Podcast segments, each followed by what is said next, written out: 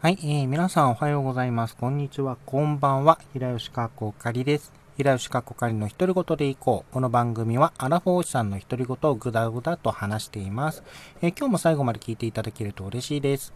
えー、今日お話しする内容なんですけれども、あの、過激少女の、えー、8話、えー、薫の夏という話に、あの、やられたっていう話をしていきたいと思います。はい、えー、過激少女、えー、こちら2021年の夏アニメになっていて、あの原作は、えー、佐伯久美子さんのコミックスがあの原作になってます。はい、えー、高化歌劇団という、まあ、あの、高化歌劇音楽学校に入学した、えー、100期生のうちの、まあ、7人の、えー、物語なんですけれども、まあ、こあのー、高価歌劇というのは、あの、いわゆる現実でいうところの宝塚歌劇、あの、宝塚の、えー、歌劇団や、その、養成学校のモチーフにしたようなお話になっているんですけれども、えこう、まあ、今まあ、前回ですね、あのー、見ている、まあ、2020年見ているアニメの、あの、えー、一言感想会の方でも過激少女を、えー、お話しさせていただいたんですが、まあ、あのー、ハマってるとは言ってたんですけれども、あのえー、なんだろう、つまこここでは強く語ってなかったんですが、というのもその、まあ、最近ですね、あの、この前回のそのラジオの収録をした後に、あの、ニコニコ生放送の方であった、あの、過激少女の1話から7話の、えー、振り返り上映、一挙放送と、えー、8話の放送が見たので、見てて、あのー、やっぱすごくいいなと思って熱量がまたぐんと上がってですね、あのーあの、まあ、見たの、それで8話も見て、で、8話の内容がすごく良かったので、その、その見た感想のテンションで今ちょっと話してます。まあ、1日置いてはいるんですけれどもね。まず、この8話、えー、薫の夏。これはどう、どういった話かと言いますと、あの、星野薫という、あの、まあ、女の子の、えー、本編から1年前の話になります。え、星野薫というのは、あの、元、あの、高歌歌劇団の娘役のを担当していた、え、祖母とあのお母さんがいて、で、その、まあ、娘さんということで、まあ、サラブレッドとも言える存在ですね。で、あの、えー、資格、まあ、るは言いつつ、あの、高価歌劇高価歌劇の音楽学校の入学には、あの、ギリギリで入ったっていう経緯があります。あの、確か高価格劇は、えっと、入学する、まあ、年齢制限があるみたいで、何歳までに、あ何歳以上を超えた場合はもう入学できないという制限があるんだったかな。で、そのギリギリで、あの、入ってきたっていう、あの、背景があります。で、この星野薫、まあ、その入学、ギリギリで入学した星野薫の1年前の話なので、その、高価歌劇にあの入ることで努力していたこととか、あの、まあ、お母さんやおばあちゃんが、あの、高価歌劇の娘役をやっていたっていうこともあって、その、プレッシャーを感じてたりとか、で、いろいろ悩んでたんですね。で、その、ある夏のとか、その、1年前の夏に、あの、別の高校生、別の高校の辻君という男の子と、あの、出会うっていうのが話、きっかけに、あの、出会うっていうのが、まあ、物語の冒頭になります。この辻君も、あのお兄さんが、あの、メジャーリーガーに、あの、移籍することが決まった、まあ、エリートで、でその、むあ、の弟くんということで、やっぱ注目集められるんですけれども、やっぱ、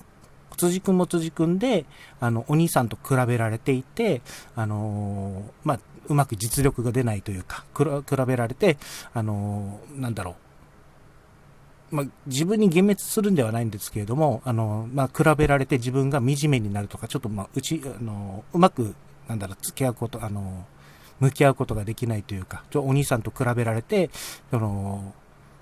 なんだろう、て、まあ、比べられて悩んでるという感じの男の子なんですけども、で、この似たもの、似た境遇というか似たものの二人が、あの、出会って、で、ある、まあ、ひと夏ですね、の出来事が、この8話で描かれてるんですけれども、この、まあ、この、オチまで、オチも含めて、あのー、まあ、すごく良かったんですね。まあ、今、本当に、ショートストーリーの、まあ、綺麗なお手本、いい作品のお手本っていうのを見せられたっていう話の内容もそうですし、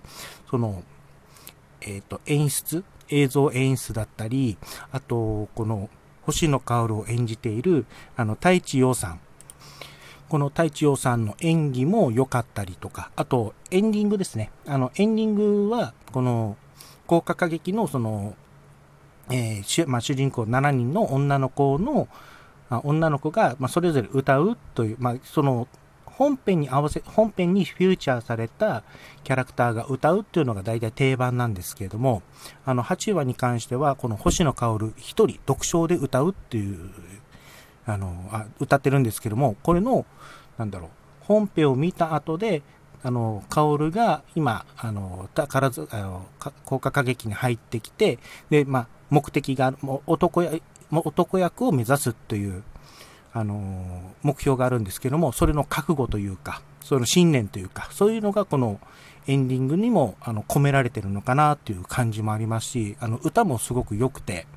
あのこれもこれも含めて、あの、かんあの何いい、まあ、すごく良かったっていう1話だったので、お話ししています。で、まあ、お話の内容自身はですね、あの、ぜひ、まあ、良ければ、あの、本編見ていただいて、で、あいただきたいんですけれども、あの、この話自身は、あの、過激少女を見ていなくても、あの、まあ、現実でいうところの宝塚歌劇団に、あの合格したとある女の子の過去の話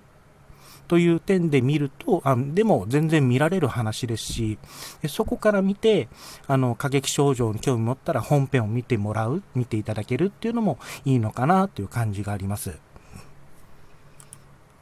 で個人的にこの話で印象強かったのが、あのー、物語の途中で多分練習曲になるのかな、まあ、の、まあ、ランニングしながら、あのー、曲を、まあ、同じ曲を2回歌うというか、あのー、まあ、演出があるんですけれども、この1回目と2回目の演出の違いというのがすごく良くて、あのー、特に2回目は、あのー、これは、ま演出もそうですし、さっき言った、あの太一洋さんの、あの、演技、も、あの、すごくの、良かったので、もうそれ、まあ、ここを見た時にも、あの、すごく、なんだろうな、あの、切なくなったというか、あす、まあ、こういうことがある、あったから、あの、まあ、その年に合格して、あの、まあ、高価歌劇団の、高価歌劇音楽学校にいるということを考えると、あななんだろうな、ちょっと切なくなるというか、うん、そういった感情が乗って、あの、を、まあ、かまあ、演技としては、演技というか、その、パーツとしてはわかる、まあ、物語の展開としてはわかるんですけども、その、太一さんの、あの、演技、が上乗せされて、さらに、あの、一つ上の完成度になってるかなっていう感じがあったので、うん、あれはすごく良かったなと思ってます。えー、過激少女自身がですね、全然面白い話なので、で、あのー、個人的には5話かなちょっとここで過激少女5話の話するんですけれども、あのー、山田彩子という、山田彩子という女の子が、あのまあ、ちょっと、え体重、まあ、ちょっと太ってるんじゃないかと言われて、あの、ダイエットをするんですけれども、その話がちょっと辛くてですね、で、辛まあ、見てて辛かったんですけども、まあ、それを、あの、救うため、あの、そこを、あの、に、えっ、ー、と、小野寺先生という、あの、音楽を担当している先生がいるんですけれども、この先生の、その、綾子さん、綾子を、あの、奮起するセリフがあるんですけれども、このセリフがめちゃくちゃ良くてですね、あのー、おじさんもう涙もろい、まあ、おじさんもアラフォーなんで、もう、涙腺弱いんですよ。いいは、あの、ちょっとうる、あの、うるってしやすいんですよ。もうボロボロ泣きましたね、この話。うん、すごく良かったです。で、あの、まあ、原作、ちょっとそのなんだろう、えっ、と、少女コミックスの、になるのかな？のになるとは思うんですけども、全然そんな感じでもなく、普通にあの絵柄もポップですし、まあ、さっきも言ったように、あのまあ、前回のその一言感想でも言いましたけれども、オープニングのあの星のオーケストラかという曲に並べて、に並んで、あの、えーと、キャラクターがどんどん、えー、パッパッパッパって映る、あの、シーンもすごく可愛いし、あの、個人的にあの、主人公の、あの、渡辺サラサが、あの、出てくるカットはみんなか、あの、キャラクターが好きとかどういうことではなく、あの、コロコロとその表現が変わるというか、あの、変わっていく、あの、渡辺サラさん見てるだけでもあれはすごくかあのいいなと思って見てます。うん、風あの本当に今期のアニメで言うと、まあ、いろ、まあ、いろ、いいなというアニメはいっぱいありますけれども、あの、面白いとか作品も今、今、あの、ありますけれども、過激少女はちょっと一つ抜いてる、まあ、抜いてるというか、あの、まあ、個人的にはすごくハマってる、あの、作品の一つになったかなという感じですね。はい。まあ、良ければ本当に見て、まあ、8話だけでも見ていただいて、まあ、さっきのあの繰り返しになりますが、8話だけでも見ていただいて、でそこから興味あったら過激少女も見ていただけるといいかなと思います。はい。で、今回はこれでお話を終わりたいと思いますが、最後に、ちょっとお知らせですね。あの、月1テーマメールのお知らせさせてください。あの、9月のテーマメールは好きな食べ物になっています。あの、一言、一言だけでも全然構いませんので送っていただけると嬉しいです。よろしくお願いします。で以前ですね、あの、一言、あその、きな食べ物会、自分の好きな食べ物についてお話しようかなと思ってるんですが、多分これ週明けになりそうですが、まあ、やりますのでお待ちいただければなと思います。それでは、えー、今回は、えー、これで終わりたいと思います。お相手は平吉川子会でした。最後まで聞いていただいてありがとうございました。それではまた。